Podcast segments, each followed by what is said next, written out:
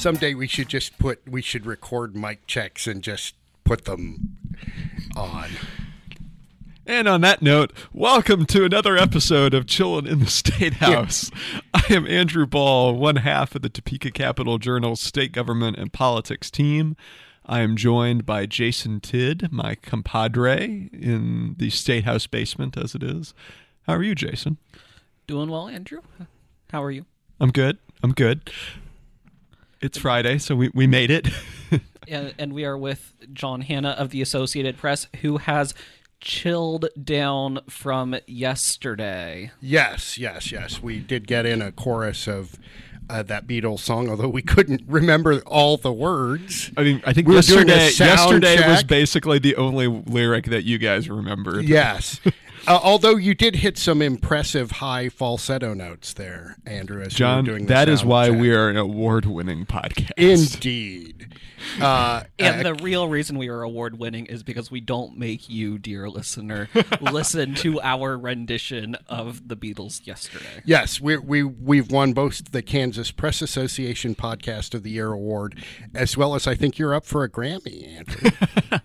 Yeah, I'm going to be pretty far down the rankings on that one. you and Beyonce may be in the same category. If you like it, then you should put a ring on it. Yep, exactly. Uh, should we get should we get down to the actual news? What people probably listen to the podcast Put, for? speaking of putting a ring on it, the governor blocked uh, a legal settlement yesterday, a small legal settlement. That well, it would have put a ring no on. sense. It would have put a ring on the case and ended Okay, it, so to speak.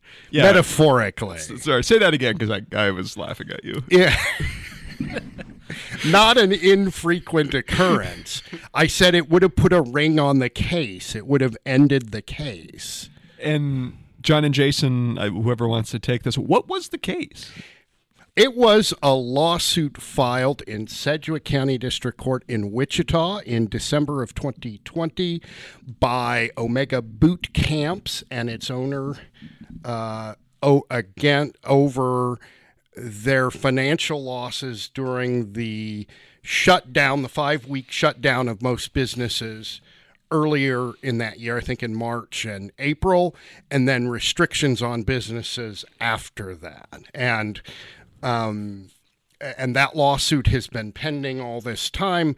There was a motion to dismiss in filed by the state in October 2021. The judge has not yet ruled on that motion, and so things are kind of on have been on hold while that's being decided. And, and, and what happened this week was the Attorney General's office, which represents the state in this case, came before the State Finance Council. It's a group of top Republicans and Democrats from the legislature, plus the governor. The Attorney General needed the approval of the State Finance Council to agree to this settlement uh, for roughly four thousand three hundred dollars. Four thousand three hundred and five dollars and forty six cents. And real quick, I think which miss the the owner said represented the rent he had to pay while he was shut down. One of his attorneys said something like, "All the dude wanted was his rent back." And we should, Jason, what is the State Finance Council? We maybe talked about it in the early, early days of chilling in the State House, but refresh our memories. Well, it's uh, the Senate President, House Speaker, uh, majority and minority leaders of both chambers, and then I believe the budget chairs. Yes. Uh, so six Republicans, two Democrats, and then the governor, who is also a Democrat, is on there, and she has veto power. Right. It has to uh, a, a resolution uh, to settle a case and make a payout has to get a majority of the legislators on the finance council and also the governor. And she said no, yeah, and, and it was kind of an interesting. non-meeting. Yeah. Well, first off, I mean, maybe we should talk about the transparency aspect or lack of this. thereof. or lack thereof. Well, I mean, You're going to get me revved up, Andrew. I, yeah, I will. Well, well, prior to the meeting, uh, John, you sent an email to the people involved asking them to to have, each of the leaders and two members of the governor's staff. yeah, asking them to at least have as much of the discussion as possible in public, and you sent the email because this was a virtual meeting, so there right, was no so that I couldn't to- I couldn't stand up and and make my request slash protest. as you have done on two different pieces of mega project. uh, yes, secret indeed, and in the past on some of these settlements. Um, Well, what is it's strange to me is some of the settlements will be discussed in public and others will not be, and there appears to be no rhyme or reason for why. well, it's the I mean what it comes down to is it's how much they want to discuss in public. Look, the usual the usual argument here is that they don't want to discuss details in public because they're concerned about waiving uh, attorney-client privilege. In other words, divulging something that was that their attorney, the attorney general's office, told them, and that then if they disclose that information, uh, it can be used in court. But in this case, and this happens across administrations of different political persuasions. In this case, they didn't even talk about the total amount of the settlement. They didn't talk about the case at all in public. I mean, the governor even cut off House Minority Leader Vic Miller, a Topeka Democrat, when he suggested they just have the case summarized in public so that anybody watching live or later could understand what led to the settlement. And she just cut him off and said, no, we're just going to go into executive session. And then afterwards, Democrats, after the vote, Democrats immediately moved to adjourn. And as Rick Billinger was saying, wait a minute, uh, he noted that she called this meeting and then voted no, and he didn't understand that. And she basically said, well, after we're done adjourning, we can discuss it in private, out of public view. And then her spokesperson issued a statement saying she didn't think it was in the best interest of the state without saying why. So and, and didn't say anything during the meeting. no, she that said nothing during the meeting. Um, and so if you were just watching online and reading the statements, you have no idea the specific reason the governor blocked this small settlement. And if it weren't for Representative Miller, not Senator as he was referred to in the meeting, uh, even the like minimal understanding of what they were about to discuss wouldn't have uh, been No. mentioned at all on the meeting. No, and this happens. This happens on a fair. It has happened on a fairly regular basis over the years, and we eventually saw a text of the proposed resolution, and there was nothing in it that seemed like it would have divulged something between the attorney and the client. There were no state secrets. There was no, you know, instructions on how to get into the guard barracks at 29th and Topeka. Nothing, nothing of that and, sort. and the Attorney General's office. No recipes for free cupcakes or anything like And- that. and that, the- that I think the Attorney General should put in his next. And the Attorney. General's office didn't explain why they were seeking this Yeah. settlement. The resolution, which eventually became uh, public, just I, I we don't know if it was boilerplate language or not, but it said uh, the requested action is the result of an unforeseeable occurrence, whatever that means. Well, it's the unforeseeable occurrence the pandemic, which, you know, um, it started in China months before and hit the West Coast? I mean, anybody with i mean that was that was hardly unforeseen was it the idea that somebody would sue a business would re- sue over being uh, shut down how is that unforeseen And it also said the action will assist the Attorney General in attaining an objective which bears a valid relationship to the powers and functions of his office. Yeah, which objective? Making this case go away, that's an objective. Simplifying the state's legal position, what? What is the objective? Still haven't heard. We really did get John revved up, And- didn't and- we? Well, it look I I want to be measured in what I say here. But but this is a consistent issue with the finance council. Um, And to be fair, the legislature in general. there, there are things the legislature does that are not that cut against transparency. But in this specific instance, you tend to get the agenda uh, the day before, or maybe a couple It- days they before. didn't even do everything on the agenda. Two of the items got scrapped. Sure. And you just get the barest of details. There's no supplemental material. And this meeting was held by Zoom so that nobody outside really the lawmakers or the people called upon to speak in the attorney general's office anybody members of the public if members of the public had a question generally at these meetings they don't get to ask them and the live stream cut out, so we didn't even get to see them. They they did follow the proper procedure of reconvening at the Yeah. scheduled time and going back into executive session, but we didn't get to see that happen. Yeah. So it was, it was, uh, it, it, it was a bit frustrating um, in terms of trying. I mean, it's not about making our jobs as reporters easier. It's about the public being able to follow what's going on. And a large segment of the public will rely upon us to by reading our stories to understand what went on.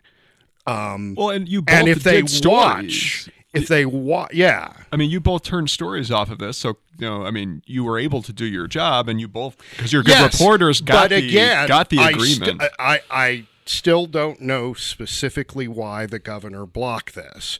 I know she didn't think it was in the state's best interest, but she hasn't said why it wasn't in the state's best interest. So if a reader calls me up and asks me why, I can't tell them. Well, John, I mean, has this been a problem? I mean, how far back has this really been an issue with state finance council? Because it seems like in recent years, eh, settlements, this is not really the case, but there's been a move to endow the SFC with more and more powers. During the pandemic, we saw some of this with terms of renewing emergency declarations. This this has been a consistent issue since I have covered state government. So going back to the Jurassic age, okay, and and it, it it's you know it's what's interesting is I for some reason I was looking at New Hampshire as part of some reporting and New Hampshire has something like the finance council but it's called the governor's executive council and I think it's 6 members and they're elected. They're elected in member districts in like you know elections. Um, and so part of the issue here is you've got the governor who's been elected who leads this thing and these legislative leaders who are on it by virtue of their positions. They're all elected officials, but then this board gets together and doesn't sometimes just doesn't give out a lot of information about why it's doing what it's doing. And all right, not to uh, bore people with transparency talk or to uh, Well, they shouldn't or- be. People should not be bored about transparency, okay? Because if the government is doing something you don't like, the la- a lack of transparency makes it harder for you to find out who's responsible and why they're doing it. And you know, maybe if you knew why they were doing it, you would uh, you would change your position and agree. Maybe you'd be angrier. Who knows? But the whole point is all of this makes it harder for the people, the citizens, the residents of the state who are in fact in charge to find out what their servants are doing. And these settlements always involve allegations of misdeeds, omissions, negligence on the part of a state agency or state employees. And and so there are allegations of bad conduct, things that shouldn't have happened, and the state is paying out money to make these cases go away. With and it's hard taxpayer- with, with taxpayer taxpayer money, and it's just hard to find out what's going on. I, I mean, I, I told you I was going to get revved up. Well, well, so not chilling in the Not state. chilling in the state house today. to to give basically a high level argument or uh, of the Republican and Democratic perspectives on this. Yes. The Republicans, their view was basically this business got screwed by pandemic lockdowns. They are owed this money. And the Right. state and the state never set up an effective means of compensating business owners who had their business shut down. Right. There is there is a small property tax refund. There is a fifty million dollar property tax refund program, but the Department of Revenue says it is approved twenty three applications worth a little more than tw- about more than twenty two thousand dollars. That's le- a little less than a thousand dollars per business. Well. If you were shut down for five weeks, a thousand dollars per business ain't going to cut it. And the Democratic perspective, or at least Vic Miller's Vic perspective, Miller's who spoke with us afterward, uh, was that he views this as a meritless lawsuit based Right. on his reading of the law, and uh, by settling this lawsuit, you invite more merit law. Right. You lawsuits. basically set yourself up to be extorted legally. That was his argument. And I mean, he, didn't he make the argument that he thinks the judge will Yes. dismiss that yeah, case? had- right. And the one of the attorneys for the the business and its owner, Ryan Kriegshauser, uh, said that well, this judge has been struggling with the issue of whether to let this case go forward for more than eighteen months. And so his argument was, of course, there's merit to this lawsuit, or otherwise, this would have been a fairly quick dismissal. We will we will find out. Obviously, if this case gets to trial and the state has to spend thousands and thousands of dollars defending its position, Republicans are probably going to make an issue of that. I can't imagine they wouldn't. Right. Well, if the judge doesn't dismiss it, the attorney Yeah. general could try another settlement attempt. But then at w- I mean Perhaps offering more money this time. Yeah, I mean, and then and then, you know, then the Republicans would say we had our opportunity to get out of this more more cheaply, and you, the governor, didn't take it. But of course, if the case gets dismissed, I mean, if it gets dismissed, it may go on appeal to the the Kansas Supreme Court, and you know, however many more months from now, we'll find out you know what how that court feels about the law and what it says. Well, Kelly's veto of this settlement was not the only thing she vetoed in the last couple of Indeed. days.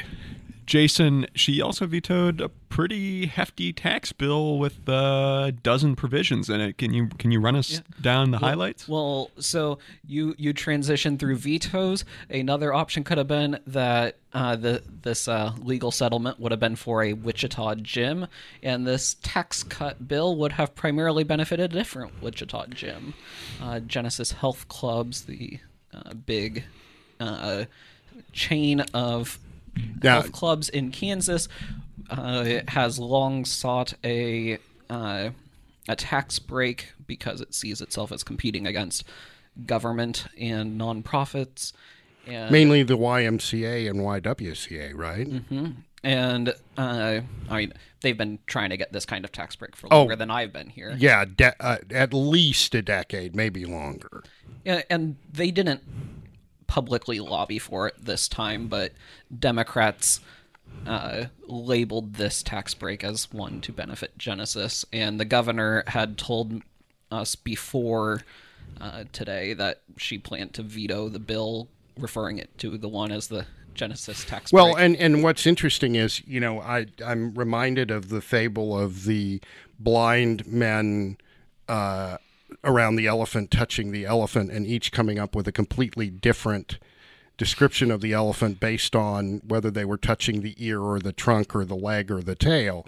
And and of course, what I'm kind of what that bill also had was the uh, ten million dollars a year in income tax credit for donors to anti-abortion centers that provide free counseling, supplies, classes, and other services to dis- to discourage people from having uh, people, uh, pregnant women and girls, from having uh, abortions, and so that was in there. The adoption tax credit, uh, a tax, uh, an expanded tax credit for adoption expenses, was in there. There was a there was an expansion of a credit for purchases from uh, businesses that employ the disabled in there after they worked out questions about you know sub minimum wage for those employees. There's a lot of property tax changes Some in there. Net operating loss, subtraction modification. Uh, Ooh, sexy. The I, you know that this is like accountant porn, right? th- Can we say those words together on air? No, real. I I guess not because accountants and porn just don't go together, right? I don't know. I suspect if you Google those two words, Yeah, you, you- you you really know you're gonna You're- need to you're gonna need You're to clear your probably search right. history. There's after. probably some somebody that's their thing is is accountants and porn. A- Yes. And uh, th- there was a manufacturer sales tax, I man- manufacturer coupon sales tax uh, piece. Uh, and one that I found uniquely interesting was the agritourism uh, tax classification, uh, uh, primarily affecting like a winery, and if they are classified as agricultural. that that would play where you grew up, right? Well, I don't know of any wineries in Iola. Uh, I think a Johnson County one was the primary. Yeah, actually, um, my ex-wife had an uncle who had a winery uh, between here and Wamego.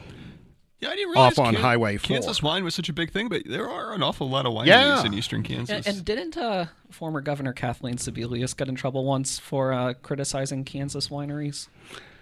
I vaguely remember that, but Well, Yeah. that was also before my time. yes. Anyway, yes, there is there is a actually before prohibition and we're talking 1881 folks in Kansas there was a quite a robust Kansas wine industry and of course the state's prohibition amendment put an end to that yeah, I, I could imagine that not going over real well. But The- so we have Senate Bill 8 and Senate Bill 169, two bundles of tax cuts, probably two dozen tax policies between the bills. The governor vetoed both, uh, and that combined it was roughly 1.6 billion dollars worth of tax cuts over 3 years roughly half of that was between the flat tax and these pregnancy center uh, tax credits uh, but the other half were relatively non-controversial and probably would have become law if they weren't log rolled with these controversial Right, and of course, the idea of putting all the, as the governor noted, the stuff she supported in with the stuff she didn't was to get her to sign it, and it it it didn't work. I think her veto message, she didn't point to any single provision in Senate Bill 8. She just said they had made it impossible to sort the good policy from the bad policy. So, Well, and even the the crisis pregnancy center credit. I mean, that is something I think they could have had the votes for to override her on had it been a standalone bill. And obviously, the legislature will, will kind of never know because the legislature adjourned sine die um, when they left. Earlier Yeah, this so, you know, what's and, and interesting- if you took a tax cut package that had other things that she agreed with minus flat tax minus genesis but with the pregnancy center credit she might have signed that that is also an interesting counterfactual. And she wasn't just vetoing tax policy, folks. Uh, also on the chopping block was a bill that would have uh, prohibited the KDHE secretary from requiring the COVID vaccine for school or daycare attendance. And also, and this is the more controversial piece that even a lot of Republicans could, said they could not support, a uh, language that would limit the ability to order quarantines and limit mass gatherings and the uh, and actually, local officials would not be able to do either. They could recommend that you go into Right. isolation, but they couldn't force you. They couldn't send the sheriff out to enforce an order. Um, you know, they couldn't prohibit public gatherings. They couldn't say that a person should. They couldn't even say that a person should quarantine because they're unvaccinated. And this is the latest in a series of these kind of anti-public health measures that we've seen since the pandemic.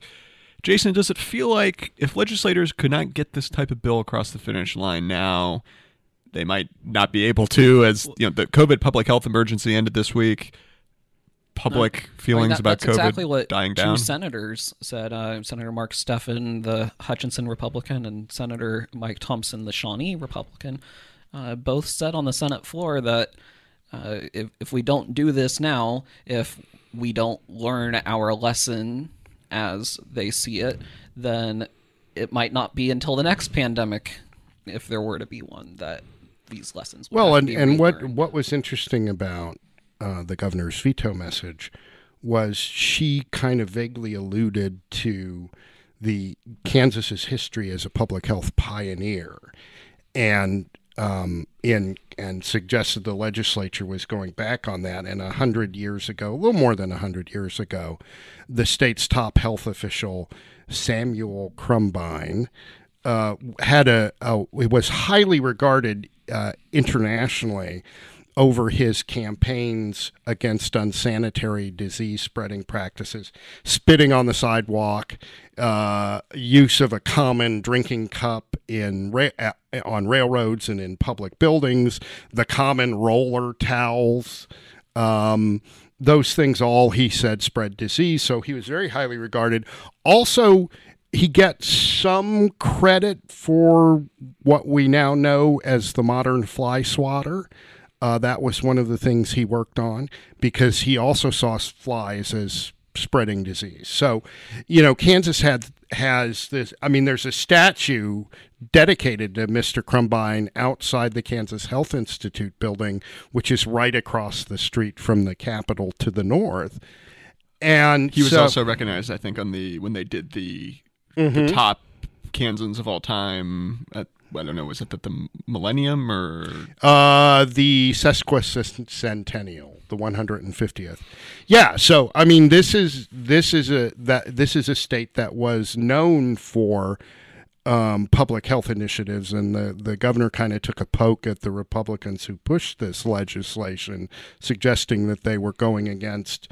You know, decades of stuff that have say policies that have saved lives across the state. Now, of course, you know, Ty Masterson said this was a blow against health freedom. So, Ty Masterson, the Senate president. Well, so I think back to November 2021 when we all had to uh, potentially change Thanksgiving travel plans because of the special session on COVID 19 vaccine mandates.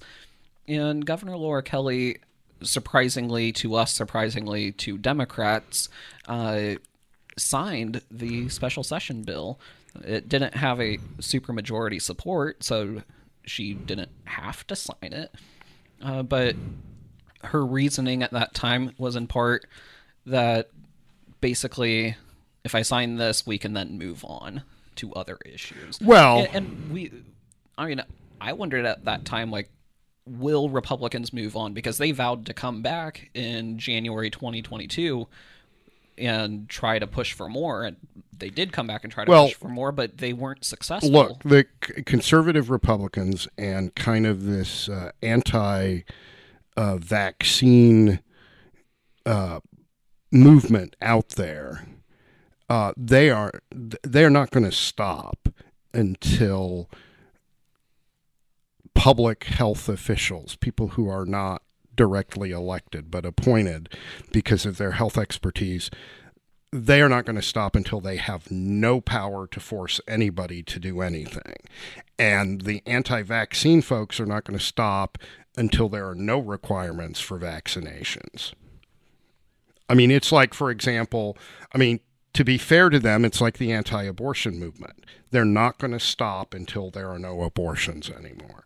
That's the stated goal of that movement. These folks, they're arguing that this is about individual freedom, health freedom, um, and therefore, you know, all of these things that allow a public official, somebody who is appointed to a job because of their health expertise, to tell you you have to go into isolation or you have to do this or you have to get this shot or your kid has to have this shot to get into school They want to do away with all that. And those those kind of requirements, you know, the vaccination requirements have dramatically cut the incidence of what used to be standard and often fatal childhood diseases. I mean, 120 years ago, whooping cough killed a lot of kids, and now it shouldn't. Polio. Polio, um, measles, mumps, all of those all of those standard vaccinations that kids are supposed to get to get into school, they were all childhood diseases that could and frequently did cause death in the early 20th century. The, this bill did not go through the House Health and Human Services Committee. Uh, Representative Brenda Landwehr, the Wichita Republican who chairs it, uh, refused to advance it. And I believe, Andrew, she told you that all these childhood diseases, I don't want to see them coming back. Yeah, and we heard that sentiment from a lot of other Republicans as well. Senator Kristen O'Shea of Topeka, a relatively new mother, has uh, espoused that sentiment a lot. Well, and we, we should be clear the bill did not do away with the all those childhood vaccine mandates. Though there was a more expansive bill earlier that would have that, that would, have, but this one did not. But clearly, the anti-vaccine movement that's where they want to go. I mean, the original version of this bill did away with the university meningitis vaccine mandate for uh, students living on campus. Clearly, they clearly folks have not read Andy Marso's book. Andy Marceau, a former Cap Journal reporter, um, and wrote a book about his months long battle with meningitis and the serious health problems it created. I recommend it, by the way. It's a great book. Well, we love our current and former CJ colleagues, so definitely a good pickup uh, if you're in need of something to read. If you're in need of something to read, but want it to be, you know, a little bit shorter than a book. Uh, yeah, uh, only a little bit though. Uh, CJOnline.com has you covered. We have coverage on all of these issues and more in state government world. Uh, we are also on Twitter at CJ Online. You can like us on Facebook or Instagram. And Jason, if they want to hear your musings, where can that happen? At Jason underscore Tidd, though there aren't very many musings these days. Uh, same here, but I am I am all the same at Andrew Bahl B A H L. And John, where can they find you? Well, on Twitter, I'm at APJD Hanna, and then www.apnews.com backslash, we're doing the hand movement, Kansas with a capital K. And if you want to listen to back episodes of Chillin' in the State House, you can find us anywhere fine podcasts are found Spotify, Apple Podcasts, Google Play. And we are going to, uh, for once this time, this will be our New Year's resolution in May. Uh, I will uh, vow. We were to- too busy with the legislature to make resolutions. Well, I, I'm going to try and put our podcast on the cjonline.com website for folks to access there. Jason? John, Jason, Andrew, What? I don't get a. Andrew. You you you're with me too much. You're sick of me. Gentlemen, a pleasure as always. Even though we got ourselves all worked up on Well, I got issues. myself worked up. You guys remain chill. It, It's you- in our contracts that we have to. You, be. you have you to remain. get our uh, obligatory Disney reference. Uh, is "Dark Side of the Moon" like a lyric from uh, the Mulan Yeah, it's- song? yeah, I'll make a mysterious out of it. as the dark side of the moon. and, and that's the way this uh, this state finance council meeting was. It was as mir- mysterious as the dark side of a uh, YouTube live stream that cut out. Mysterious as the dark side of a closed uh, finance council meeting. That's dark.